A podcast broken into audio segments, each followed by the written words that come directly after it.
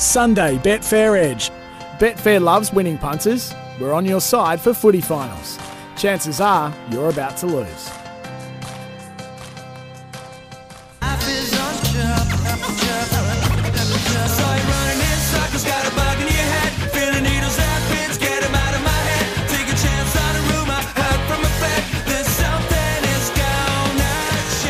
Welcome back. This is the Betfair Edge on a Sunday. Geez, I'm excited. Big day, all courtesy to Betfair, of course. We're on your side this spring. Chances are you're about to lose. You can play both sides of the market with Betfair. You can back, you can lay, you can do whatever you like. And one of the gurus at Betfair is Darren Parkin, and he's an out and out star. And we're going to talk AFL markets here as we run through them. He joins me this morning. Hello, Darren.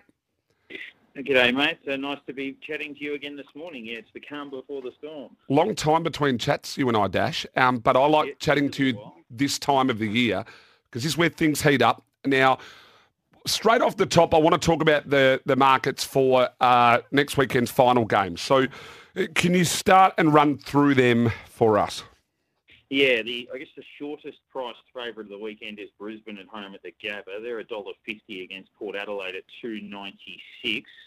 Carlton will be your next favourite for the Friday night final at a dollar fifty six. Sydney two seventy two. So obviously Carlton only dropping the one in their last ten, and it was effectively for them a dead rubber against the Giants. And then the two that are closer to 50-50, the Thursday night blockbuster going to go out on a limb and suggest that that's the grand final. I think the winner of that game wins the flag. Collingwood $1.87, Melbourne 208. And the Giants on the back of a good run of form of favourite against the Saints on Saturday at $1.78. St Kilda probably a bit of value at 226. The Giants and Melbourne both look like they're overs there, aren't they? Uh, yeah, I'd say they are a little. Oh, yeah, I, I- I know that might hurt. I know that might hurt. it depends, I, I guess. I mean, obviously the Giants, uh, their, their run of form has been outstanding in some of their away wins. Obviously Geelong at Kardinia Park, Adelaide away, Melbourne in Alice Springs. It all stacks up quite well. Obviously the MCG, they've only played there once this year. St Kilda, obviously the other benefit of that week off as well. So I, I see that one as closer to 50-50, um, and Melbourne Collingwood probably is closer to 50-50 as well, all biased aside. Can we turn our attention to the to the um, the premiership market because th- this is where it starts to get really interesting here in the field of eight.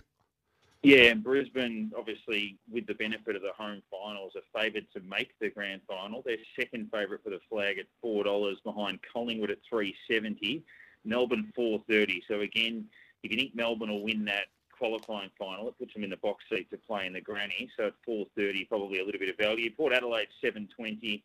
Probably the only from outside of the top four that's got a bit of love is Carlton, still fifteen fifty, so a bit of a blowout. Giants at 30s and then St Kilda and Sydney in the 50s. Dash, I would have thought if we wanted to make some money here, Brisbane uh, essentially, uh, you know, they're, they're on track to make it, right? They're going to get probably two home finals. So the four dollars, you could take that, and then when they're in the grand final, lay them out, make the money, and whether they win it or not, it doesn't matter.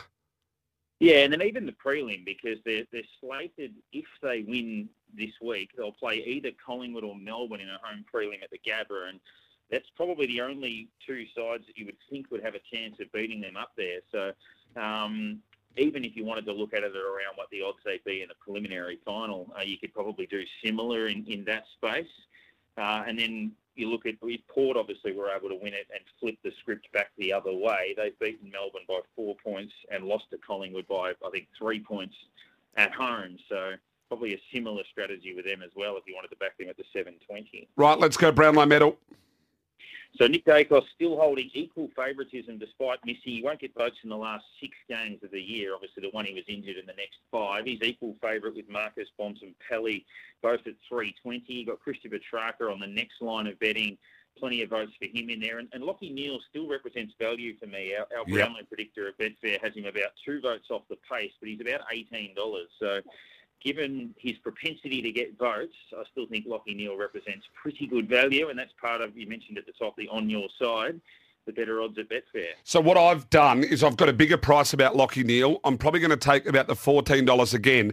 And then on Brownlow night, he's going to look like he's a bigger chance than what he is. And then I'm going to lay him out. Um, Yeah. in, I'm going to lay him in the run, Lachie Neale, and take my money and run.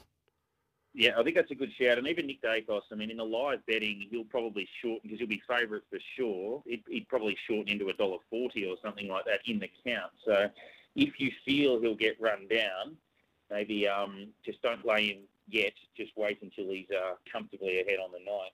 Uh, Dash, always love chatting to you. Uh, I need your Premier and your Brownlow winner, please.